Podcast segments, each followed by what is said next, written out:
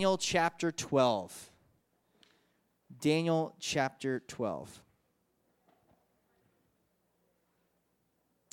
If you need a Bible, raise your hand. One of our kind leaders will pass one out to you. This is the last chapter in the book of Daniel. The last part in our study we've entitled King of Kings. Daniel chapter 12. The title of this message is The Final King. The Final King.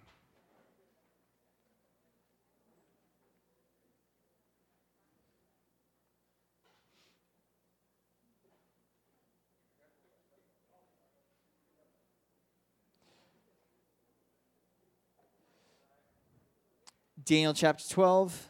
When you're there, say there. If you're not there yet, say wait up.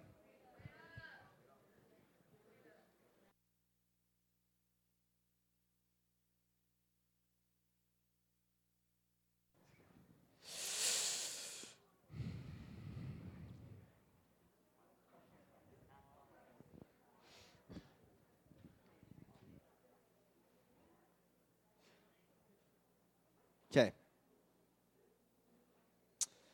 Daniel chapter 12. It's only 13 verses, so we're going to actually read it all together. And we're going to stand up, if you wouldn't mind. Hold on. This is not a Joey Rozek. This is just, we're standing up. That's all it is. Stand up. We're going to read together. I do that sometimes, okay? But if we can channel some of the power, I'm ready. I'm kidding. Okay. Shh, shh, shh. Standing up does not involve your mouth. I think. I don't know. I never took anatomy either, but. Daniel chapter 12, verse 1. We're going to read all 13 verses. We'll pray, and then I'll have you be seated. At that time, Michael, who is the archangel, shall stand up, the great prince who stands watch over the sons of your people. And there shall there shall be a time of trouble such as never was since there was a nation even to that time. Talk about the tribulation. Michael the archangel who actually had a special watch over the people of Israel. That's what he's talking about. And at that time your people shall be delivered, everyone who is found written in the book. Verse 2. And many of those who sleep in the dust of the earth shall awake, some to everlasting life, some to shame and everlasting contempt. Those who are wise shall shine like the brightness of the firmament, and those who turn many to righteousness like the stars forever and ever. But you, Daniel, shut up the words and seal the book until the time of the end. Don't tell your parents that the word shut up is in the Bible, but it is. Many shall run to and fro, and knowledge shall increase. Then I, Daniel, looked, and there stood two others, which are two angels, one on this riverbank and the other on that river riverbank. And one said to the man clothed in linen, who was above the waters of the river, How long shall the fulfillment of these wonders be? Then I heard the man clothed in linen, who was above the waters of the river, who held his right hand and his left hand to heaven, and swore by him who lives forever, that shall be for a time, times, and half a time, and when the power of the holy people has been completely shattered, all these things shall be finished. Although I heard, I did not understand. Then I said, My Lord, what shall be the end of these things? And he said, Go your way, Daniel, for the words are closed up and sealed till the time of the end. Many shall be purified, made white and refined, but the wicked shall do wickedly, and none of the wicked shall understand, but the wise shall understand. And from the time that the daily sacrifice is taken away and the abomination of desolation is set up, there shall be 1,290 days. Blessed is he who waits and comes to the 1,335 days. But you go your way till the end, for you shall rest and will rise your inheritance at the end of the days. Let's pray. Lord, we pray that you give us wisdom from heaven this evening as we read your word. Show us, Lord, in the way that we should go, that we would not depart from the words in the book of your law, that we would follow you, sanctify ourselves, knowing that our time is short, Lord. Pray these things in Jesus' name. And everyone said, Amen. You may be seated. Daniel chapter 12, the very end of the book. We know that the first half of the book of Daniel is all about prophecy. Sorry, take that back. I'm not thinking. The first half of the book of Daniel is all narrative. This is the story of Daniel and his friends and how God was able to deliver not just Shadrach, Meshach, and Abednego, but also Daniel as he was thrown into the lion's den. And Daniel was known as one who's able to interpret dreams, not just for one, but a couple different rulers of empires of the ancient world. And so Daniel shows us how to live godly in a world that is not godly. Daniel, for us, gives us a template so that we can say, if I want to know how to live my life in a world that is in opposition to Jesus, this is how you do it. Now, that doesn't necessarily mean that you pray three times a day regularly and you have your set thing, right? But that does mean that you're taking steps to what is called sanctification. Sanctify yourself.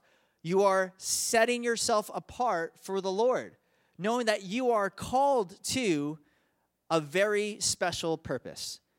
Setting apart is just you saying, I know that I'm not made to just be normal or average. I know God wants to use me in a powerful way, and therefore I'm going to do something different with my life. This is what was called in the Old Testament being a Nazarite. Being a Nazarite means that you did certain things, like you didn't touch dead bodies, you didn't drink alcohol, and you didn't cut your hair. Kind of weird, but it was symbolic that you were setting yourself apart to the Lord for a special purpose. And this is what made Samson strong, that God had set Samson apart. But the good news is, even when Samson failed, remember what happened? He cut his hair, and then the pagan ruler said, Ha, let his hair grow back. It doesn't really matter because his God has abandoned him. He didn't keep his end of the bargain. He didn't set himself apart for the Lord. And guess what happened? At the very end of his life, what happened? You know the story. Samson was still able to regain power because God, in his grace, despite our unfaithfulness, was faithful to his people. And so, Samson's death, he actually defeated more of Israel's enemies in his death than in his entire lifetime, the Bible tells us. So, all throughout the Bible, what you see is even though people fail to set themselves apart, God is still faithful. He still shows his power. But the question is do you want to be a part of it? Do you want your life to be used in such a way that you know that I, I took every step of faith that God asked me to take? I was obedient in everything God asked me to do, and wow, it was worth it. Or are you going to look at your life and say, man, I can't believe I missed so many opportunities? I can't believe how unfaithful I was, and thank God that He brought me out of it. I can look at my life, and, and to be honest, so many times I'm like, how in the world did I make it?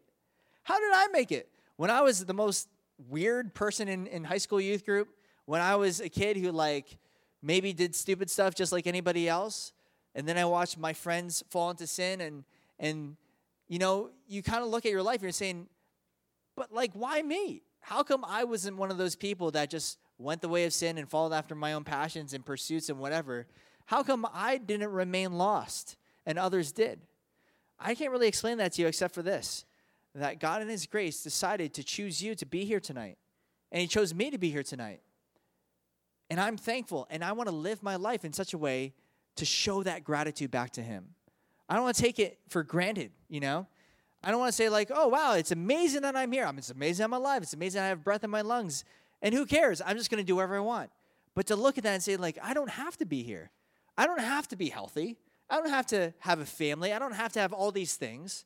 But God, in His grace, decided to give me these things. And now I want to use these things to worship Him and not seek my own glory.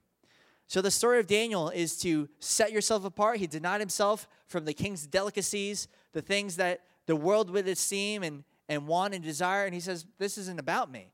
Even when um, he interpreted the king's dreams. They wanted to crown him, they wanted to give him robes, they wanted to do all these things for him. And he says, No, you can keep the stuff. I don't really need it because his treasures were in heaven. He understood the distinction. And even if he received those robes, that same king got executed that night. He would have lost it right away. He understood that any crown that the world gives you is temporary and really not worth it. So why not labor after the things that will last forever? And that's what we're going to be talking about tonight is the things that you do at the end, will it be worth it? Will your life be worth it that you gave everything to the Lord, that you walked in his ways and God used you, and you can you can say, I'm glad that I took that risk. I'm glad that I took that step of faith. I'm glad that I obeyed the Lord. So in Daniel chapter 12, we are enclosing not only the book of Daniel, but we are enclosing the history of the world. We're looking at flash forward, we're looking at another prophecy, but this is what's going to happen at the very end of human history. And so, right in the first verses, what we see here is a time of judgment. You have Michael the archangel is going to stand up and he's going to uh, have the people of Israel, more specifically, be delivered. And it says, everyone who is found written in the book. So you have God's people that are delivered. And this is a, a theme all throughout the Bible that when God is judging the world of sin, that he also takes a remnant of people out. He takes people that are set apart for him and rescues them from the coming judgment. And that's something to be thankful for. We're going to hit that in a second. But before we go there, I just want to I want to bring something up to you. Um, so you hear the you hear the narrative about Daniel. You know his story. You know his life. You look at Daniel chapter twelve. So when we read like the rapture stuff, like may, has anybody um, read or seen the movie Left Behind? Read the book or seen the movie? Okay. So most of you guys know about it. Like there's a movie about like what happens when the church is raptured, taken up into heaven, everybody's left behind and stuff. It's like probably a good movie. I don't know. It's kind of freaked me out when I was little. But for you guys, I think, and, and myself too, it's easy to look at these things, and because we have no conception of what this is like, we almost write it off. It's like, does that is that really going to happen? Right? And people that aren't Christian, you look at this stuff and you're like, oh boy, they believe you're going to be like flying into heaven or floating or something. And your like clothes are going to be left behind. I never got that, by the way. Why don't your clothes go with you? I never understood that. Like the rapture movies, they always have the clothes like on the ground. Like you, I guess you can take your clothes with you. I just, I would want to. Moving really fastly to the next point, though. Um, when a lot of things in the Bible seem strange, I think that's okay. But I think what's most important is to know the difference between knowing facts and actually knowing the person of Jesus. I think this is this is a very important distinction, okay? That we aren't putting our trust necessarily in facts, although we believe that the uh, the Bible is factual, but we're placing trust in the person behind the Word of God, which is Jesus. Okay? This is why this is so important. I'm not saying the, the Bible's not factual. It is, absolutely. But let me prove something to you. Facts don't actually help anybody face fears. Now I'm going to explain it. Let's say, does anyone have a fear of heights? By show of hands, anybody? Anybody afraid of ro- roller coasters? Okay, maybe it's like three people. So maybe you won't relate with this. But like, whatever fear you have, I'm just going to use mine because I hate roller coasters. Sorry. If you are about to go on one of the rides on Great Adventure, back in the day it was something called Viper. Just if anyone remembers Viper, you probably don't want to remember it because I like I like injured myself because I was like the whole time I'm just holding on for dear life because I'm gonna like fall out because the thing's so loose and shady and that's why I had to tear it down. But like all the way up, this is what you're saying. You're saying, I know that this will this will be structurally sound. I know that I'm going to make it. I'm going to get on the roller coaster. I'm going to get off the roller coaster. Every one of my body parts will still be intact. I'm going to be okay. That's what you tell yourself, right? And you you can look at all the statistics. Only 500 people a year die on these things. Who knows, right? But like seriously, like not a lot of people die, and the news blows that up. Whatever. So you can know all the facts about it, but then you get on the roller coaster, like, oh my gosh. That doesn't keep you from being afraid, right? How many of us, if we're honest, the things that we're afraid about, the way that we combat it is that we keep on telling ourselves facts. You know, it's really not that scary. Um, you know, like, okay, here's another genuine fear, I'll just be honest. Locking up this building, the main building, late at night, that's scary. And I can know a ton of things like, I'm a believer in Jesus, there's no demons in this building, but this would be a great time for a demonic attack, right? Like by myself, middle of the night, giant building, which is a church. I don't know. And like you're telling all, you're like talking to yourself, like it's not gonna happen. He who's in me is greater than he who's in the world. You know, like whatever. but you're still scared. You're home alone and you hear like a plate, you know? Like, did I ever tell you this story? I probably shouldn't tell you this story. It's so embarrassing. There was a bunch of robberies in my neighborhood like two years ago, and it was like the street in front of me and the street behind me, and my parents were away somewhere for like the entire weekend. And so like you just your mind plays games with you. I'm trying to go to bed at like midnight. I'm like fine, totally fine. And then I hear like the house creaking, you know? And then I start like my mind starts playing tricks on me. Like, what if there's a robber in the house right now? Did you check every closet? Like, no, but it's probably fine. So I'm trying to go to bed. And then like I hear something like drop and I freak out and I call Joe Fisher in California. and like it was just an instant reaction. I pick up my phone, I start calling him because I knew in California it's like three hours behind, so he's gonna be awake. And I didn't think about this at all. I just called him like, "Hey man, how's it going?" He's like, "Dude, isn't it like one o'clock there?" But yeah, uh, just wanted to call you to see how you're doing. it's like I'm I'm doing good. I'm doing fine. I'm like, I'll be honest. I'm a little scared. A little scared right now. And Joe's like 19 at the time, you know. I'm like a grown man. But so here's the point. Like I can tell myself all kinds of different things, but it doesn't actually help you when you're afraid. What does help you is experience. What helps you is placing trust in a person. Okay? If you have experience and you have knowledge and a relationship of a person, you can trust that. If a person proves themselves faithful, you don't have to worry about it. Like, is that person going to show up? Like, they never flake. And, and actually, you'll get worried, right? If they're late and they're never late, like, this person's never late. And that's what's going to make you afraid, right? If a person has proven themselves to be trustworthy, that actually will help you alleviate fear. Experience can either traumatize you, right? Like you had a bad experience with a roller coaster or whatever it was, cars or whatever it is, or you can have a great experience and that thing is hard to shake off. We are more experiential beings than we are factual beings, unfortunately. I wish it was factual because we could just tell ourselves things and we believe it. But here's why this is so important because so many people read the facts of the Bible and they're like, I don't know if this is doing anything for me. And it's not even a matter of truth, it's a matter of they have not experienced Jesus, they don't know him. Remember, Jesus is going to say to many on the day that he sees them face to face at the end of the world and say, You know, you've said to me, we prophesied in, in your name and, and cast out demons in your name, all that stuff, but I never knew you. I don't know who you are. It's because we've not had an experience with Jesus. I've used this illustration before, but it's worth saying again. You know, like all of us can know a lot of facts about Justin Bieber. All of us can, right? Like you can be stalkerish and look up, you know, his five past ex-girlfriends and when he was born and where he lives and all kinds of crazy facts.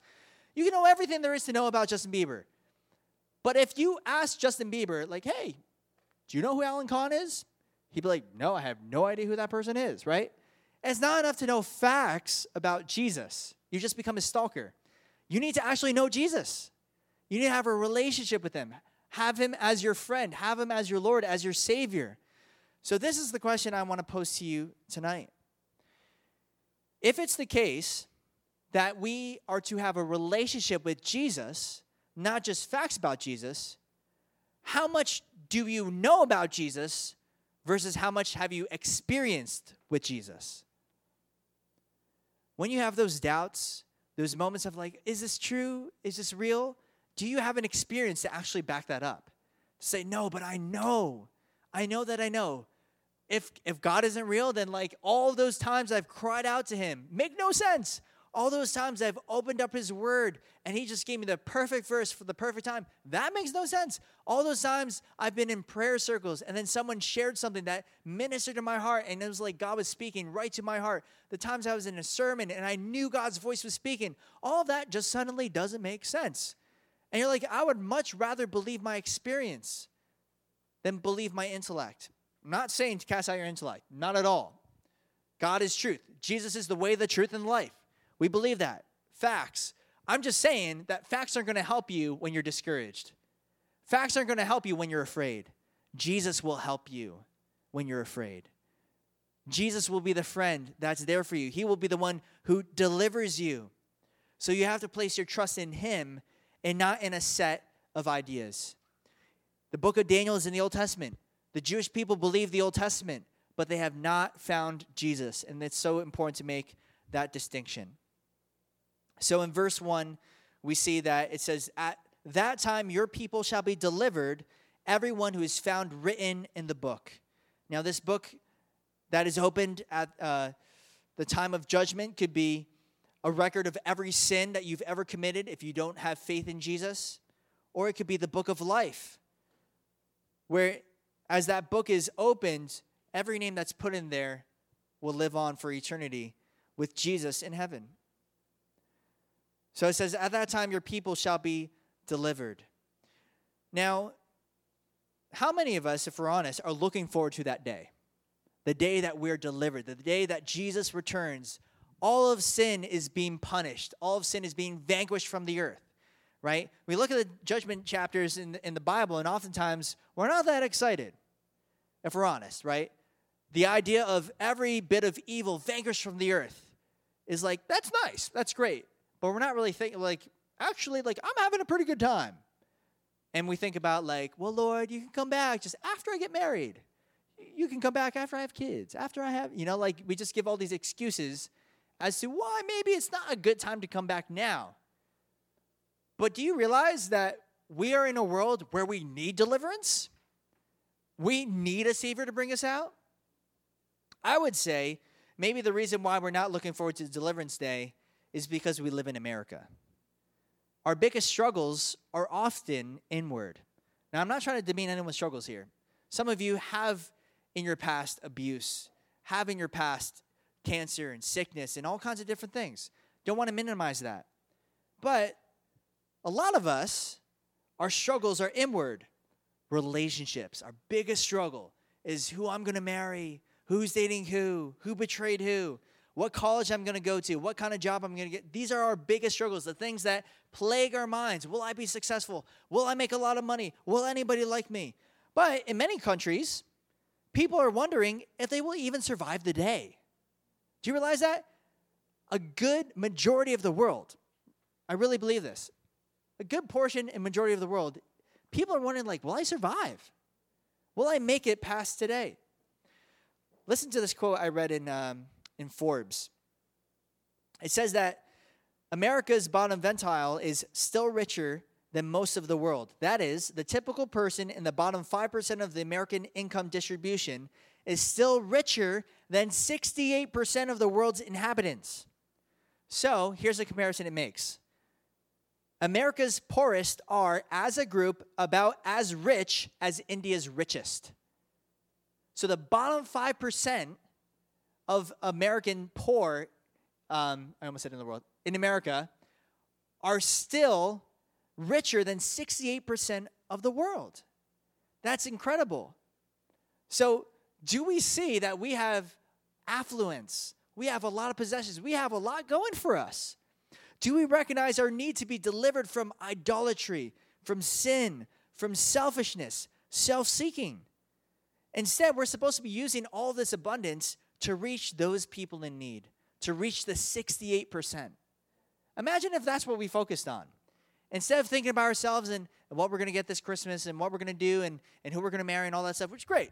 Great think about those things. I think about those things for sure, especially the marriage thing. But imagine we start thinking about the 68%.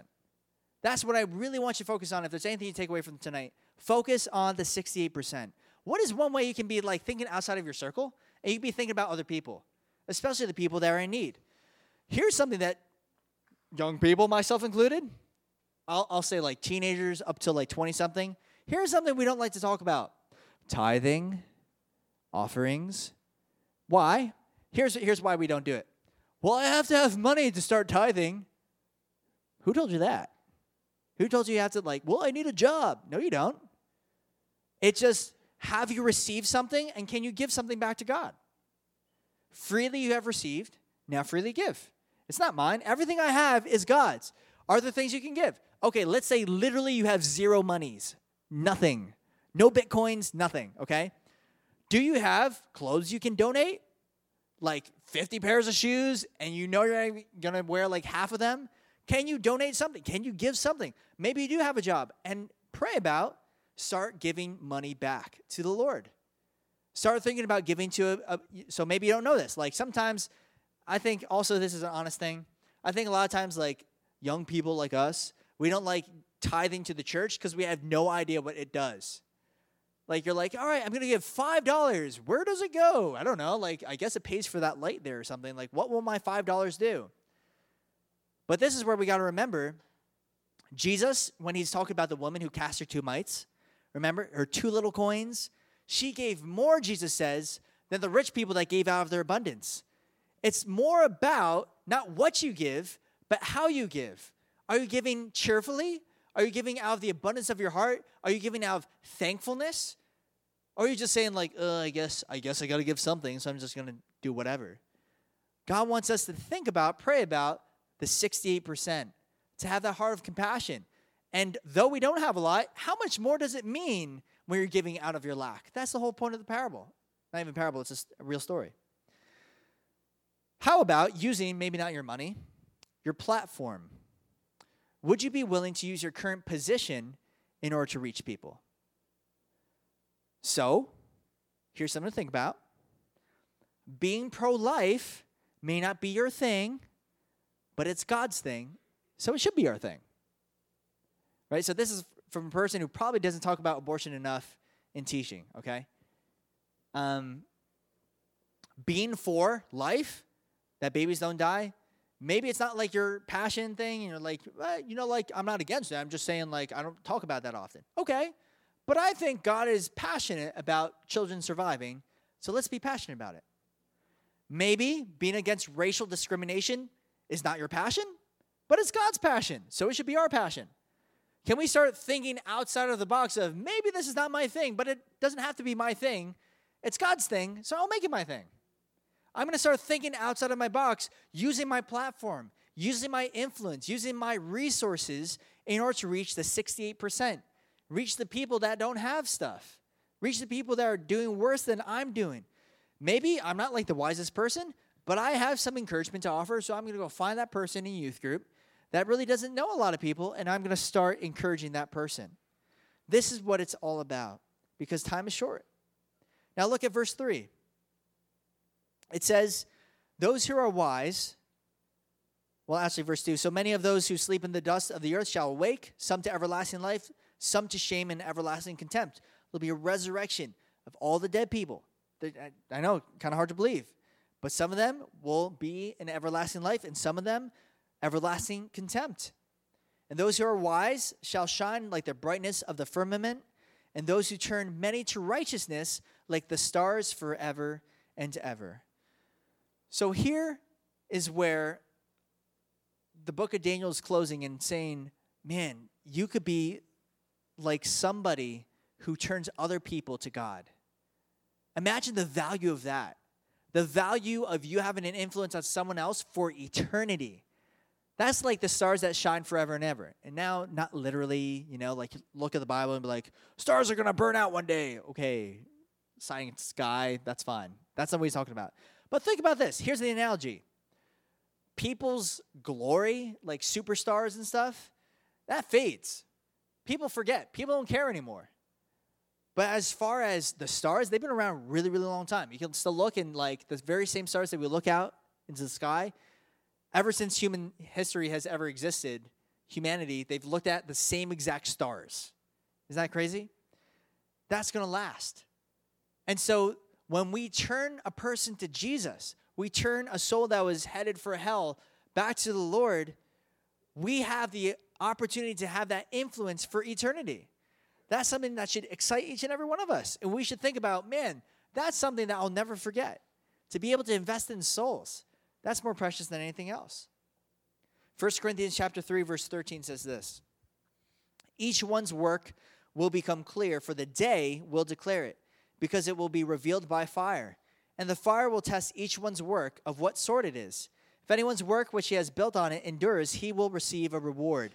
If anyone's work is burned, he will suffer loss, but he himself will be saved, yet so as through fire. Now, if you don't evangelize, it's not like you're going to hell for not evangelizing. Definitely not true, okay? But will anything that you do here on the earth actually extend into eternity? Will you have anything that you've done here that on the the day Jesus returns, we can see everything you've amounted, all your work, all of your labor, it's passed through the fire and it makes it to the other side because you've invested in eternal things.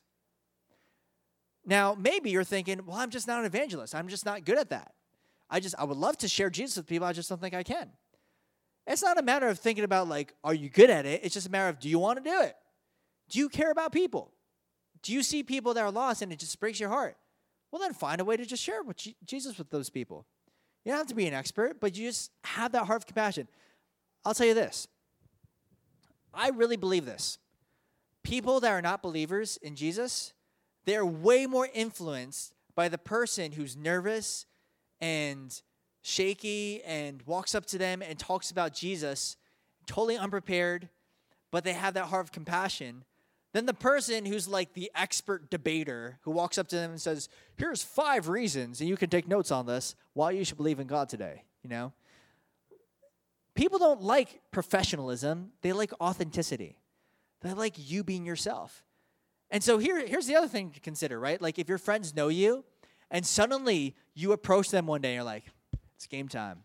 I just memorized the Romans Road. I'm ready and then you're going up to them and you're sharing like every Bible verse you know, like out of nowhere, right?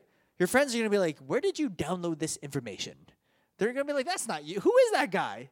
That's like completely different than anything that you've ever said before, right? It's better for you to be authentic and say, Hey, and this I've done this before, okay? So you can steal this. I've had friends where I've realized that I completely failed in ever telling them about Jesus.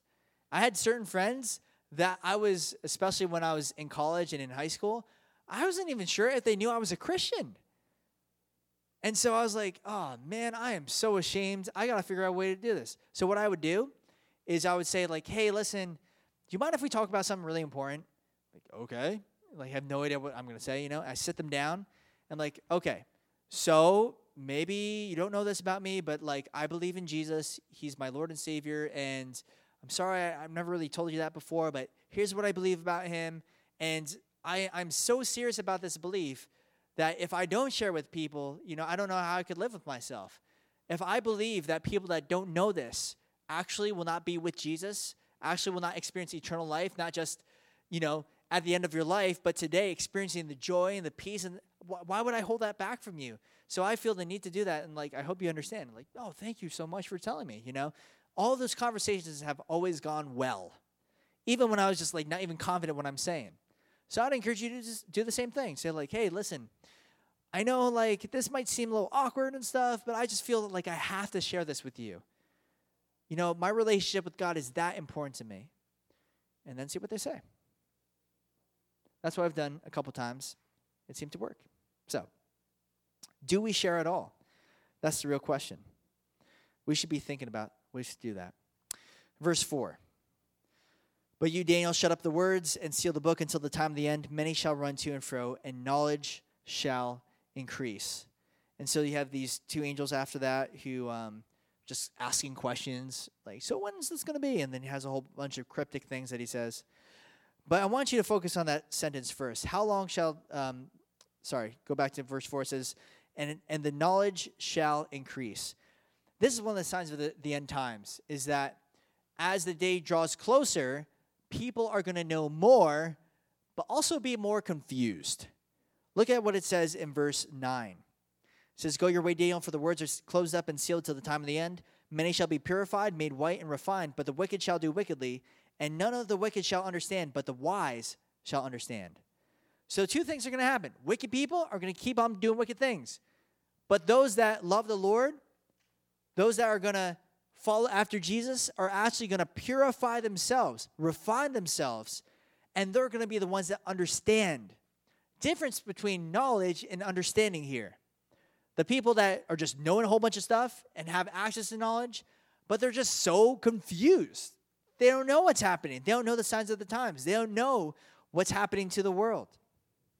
So today, I think all of us would be amazed, um, you know, if, especially if we lived in Daniel's day, at the technological advancements of our day, right?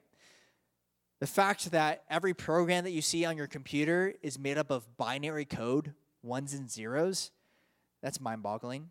The fact that we have the capability to have autopilot cars Could you even envision that a hundred years ago? I know I couldn't when I was alive a hundred years ago. Planes, to this day, it still freaks me out how we're able to get in an airplane, go like 300 miles an hour, like 10,000 feet in the sky or whatever it is, and just be able to like go there safely. And there's a low percentage that we're gonna die. That to me freaks me out. Like, how is this possible? But science, scientists, they know how to do this. So if you wanna know how these things work, all you have to do is Google it. And it's not even like, it's not mystical. It's not like, oh, we don't know how it works. Yeah, we just all pray before we get on the plane and then we just board it and we're like, okay, we hope we make it. Wow. Like the reason why there's so few plane deaths and accidents and stuff is because everything is done to a science. They have 50,000 people checking these parts and redoing these things and, and whatever to make sure everything is going to work, nothing is going to fail. So if you want to know how it works, just Google it. But there's some things Google cannot sufficiently answer. Questions like what is love and how does it work? What is at the center of the earth? Nobody knows, apparently. People guess, they theorize, nobody knows. What is God like? These are questions you can try Google, you're not going to get a very clear answer. And yet, all of us function with all these complete mysteries every single day. Like, what is the purpose of life? I don't know, but let's keep going. Right? It's miraculous. But it's because we've entered into something that is information overload. We have so many data points being thrown at us every single day that we don't know how to process the information. So I was just reading this book on productivity. And in the book, it talks about how they did this experiment where they have retirement plans and they were trying to figure out how people choose the best retirement plan. So they gave them like 30 options of retirement plans. And what was fascinating is when they had like one or two options, they're like, cool, I'll choose that plan over that plan. But when they got like 30 options, they either hid it away, threw the papers away, or they made bad decisions. They just couldn't deal with 30 decisions. So this is what your brain does. Apparently, I'm not a scientist, but I read this book, so I don't know. Um, if you're looking at a menu, have you ever noticed that you can very quickly, even if you've never been to a restaurant, you can make a decision relatively fast without even reading the entire menu. Isn't that fascinating? Like you can have a menu with like 50 items on it, and you're just like within two minutes, five minutes, unless you're very indecisive, you're like, yeah, I know what. This is because your brain already has programmed inside of it things that it knows that you like and don't like. So you're going into the menu with these preconceived ideas. Like for me, I'll never eat salad, never eat anything healthy, so I can skip entire sections of the menu. It's pretty amazing. And then your your brain wants what it wants to do is take all the information and boil it down to like two or three possibilities.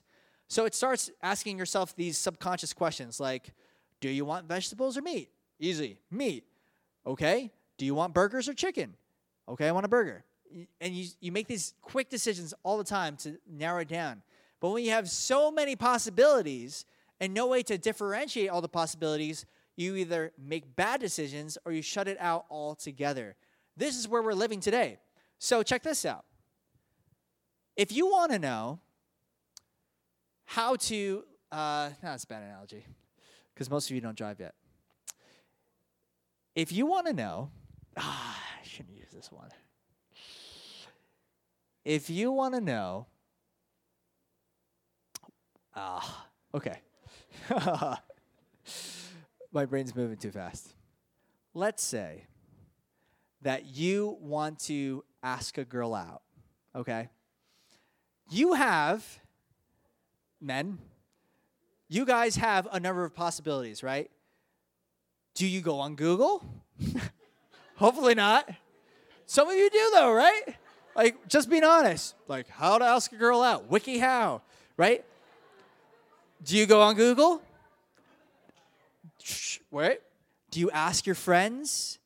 Do you ask your parents? Right? Do you watch a movie and just like that's how they did it? I need to do that, right? How do you how do you go about these questions? What's interesting is no one's told us how we're supposed to approach the questions. We just have so much information. And you would think that we would know a lot, but now we're just more confused because there's so many possibilities and so many avenues and so many ways to obtain answers, and we're never sure which answers are going to be right. right? When you have questions about, like, think about politics, my goodness, how in the world are you going to find the truth with that one? You're like, do I go on the news? Probably not. Do I go on Facebook? Probably not. Do I listen to my parents? Maybe. Do I listen to my friends? I don't know. You just have so many avenues to find the answers, and we're just overloaded, and so we just shut out. This is the, the world that we're living in, where people increasingly are increasing in knowledge, have access to knowledge, but they have no idea how to go about the answers. They're just winding up being confused. And this is where our responsibility is to show them the proper avenue to arrive at the answers, and that's found in the Word of God. We approach God, who's a trustworthy person. That forget all the search engines, forget all the books, all the movies, everything else, that you can just ask God, who has infinite knowledge.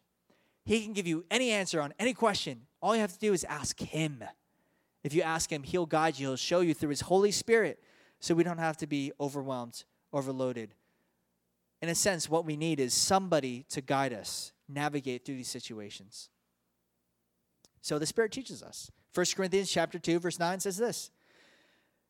It is written, Eye has not seen, nor ear heard, nor have entered into the heart of man the things which God has prepared for those who love him. But God has revealed them to us through his Spirit. For the Spirit searches all things, yes, the deep things of God. So we have the opportunity through his Holy Spirit to understand these things. So let me read a couple confusing things that this chapter has, and we'll be done. Confusing things. Verse 7. So angels angels are confused apparently. They're asking questions like, "So when's this going to be fulfilled?" And it says, uh, verse 7, he swore by him who lives forever, it shall be for a time, time, and half a times, and when the people of the holy power of the holy people has been completely shattered, all these things shall be finished. This is talking about the tribulation period, okay? Period of seven years, three and a half years of peace, and three and a half years of tribulation, terrible times where the Antichrist is ruling for seven years. He's just like, everything's fine, just kidding. And then, like, halfway through, he starts destroying everything. And it's going to be the worst time that's ever been in human history, okay? And so he says in verse 8, Daniel says, I heard, I didn't understand. What in the heck does that mean? He has no idea. Then he said, My Lord, what shall be the end of these things? He said, Go your way, Daniel, for the words are closed up and sealed till the time of the end. Many shall be purified, made white, and refined, but the wicked shall do wickedly. None of, these, none of the wicked shall understand, but the wise shall understand. And from the time that the daily sacrifice is taken away, and the abomination of desolation set up, there shall be 1,290 days. Blessed is he who waits and comes to 1,335 days. Okay, what in the world does that mean? Well, 1,290 days is a little over three and a half years.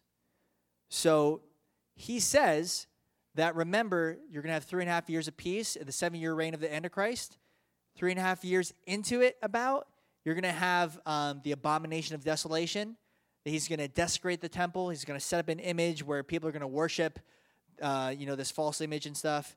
And he says, from the time that the abomination of desolation is set up, you can actually count 1,290 days until that's finished. Okay, so that's the midway point.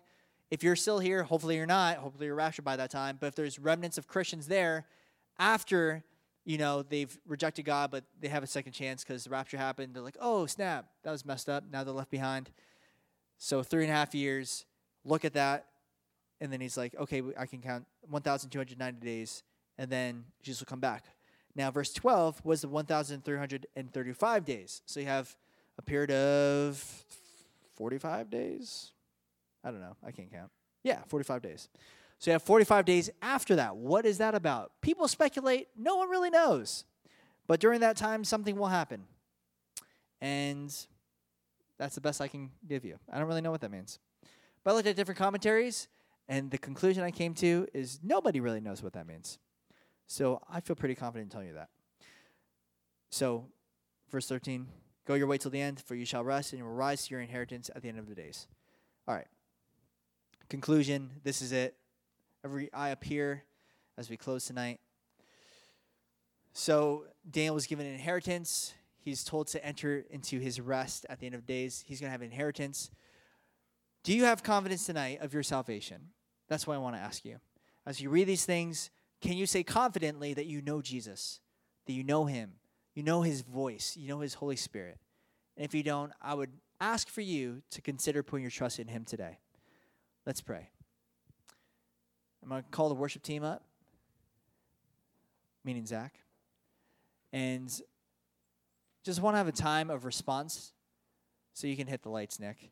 But um, really want to give you an opportunity right now to remember, you know, we just finished the retreat last week, which is great. It's awesome. But I want us to start cultivating